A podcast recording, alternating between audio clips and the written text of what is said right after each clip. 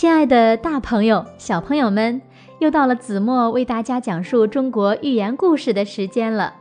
今天呢，我要为大家讲的故事呀，名字叫做《更渡一遭》。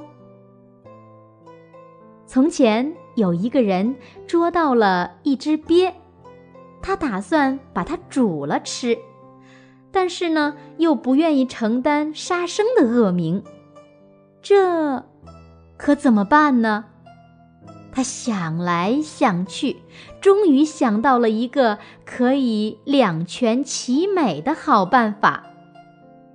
他准备了一锅水，等到锅里的水烧得滚烫滚烫时，在锅沿上横着放了一根细小的竹棍儿，然后他和鳖商量着说，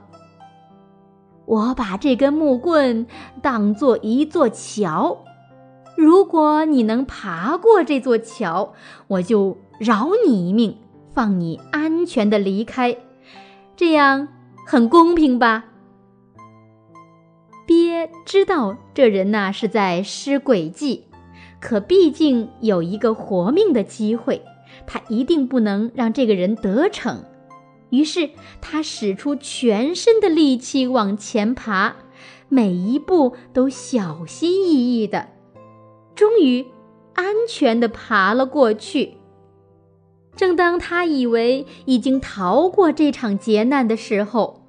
那人却说，哎呀，你能爬过这桥，真是太好了，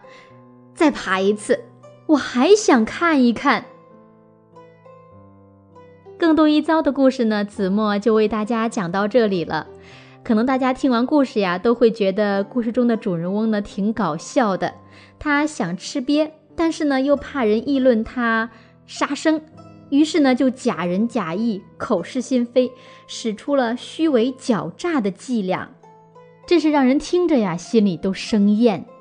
那我们的现实生活中呢，可能也会有这样的伪君子，那我们呢一定要看清楚他们是怎样的言而无信，又是怎样装腔作势的干尽坏事的。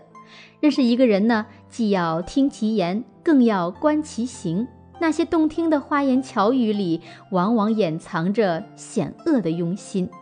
那希望呢大家都有一双明亮的眼睛，识破这些人的真面目，同时呢，也希望大家都不要做这样的人。